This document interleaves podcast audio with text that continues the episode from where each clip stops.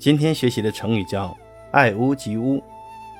故事是这样的：商朝末年，因商纣王荒淫残暴，周武王在军师姜子牙及弟弟周公、少公的辅佐下，联合诸侯讨伐纣王，很快攻克了商朝都城朝歌。纣王自焚，商朝灭亡。周武王感到天下并未安定。有一天，他问姜子牙：“应该怎样处置旧朝商纣王的部下呀？”姜子牙回答说：“呃，我听说，爱一个人就应兼爱屋上之屋啊。如果恨一个人，同时也应该憎恨他家的墙壁篱笆。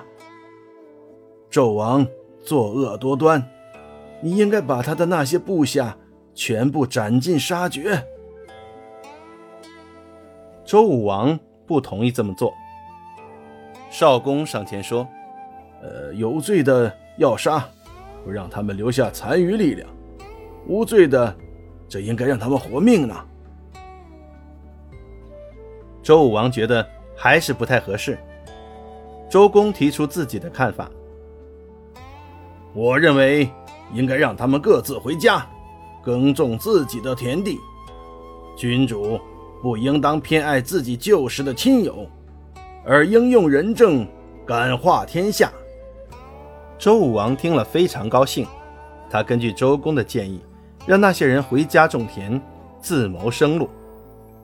天下很快就安定下来。因爱其人，连带喜爱停在他屋上的乌鸦。比喻因喜爱某人而连带喜爱与他有关的人或物，这就是爱屋及乌的由来。